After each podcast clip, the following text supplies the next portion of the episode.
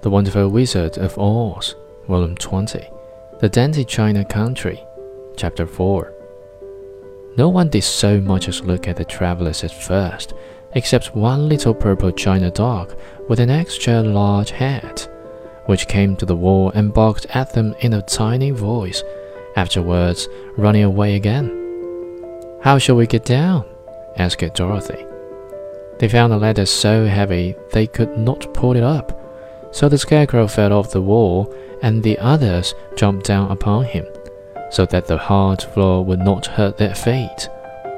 Of course, they took pains not to light on his head and get the pins in their feet.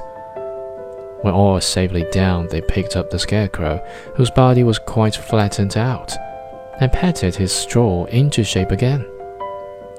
We must cross this strange place in order to get to the other side, said Dorothy. For it would be unwise for us to go any other way except due south.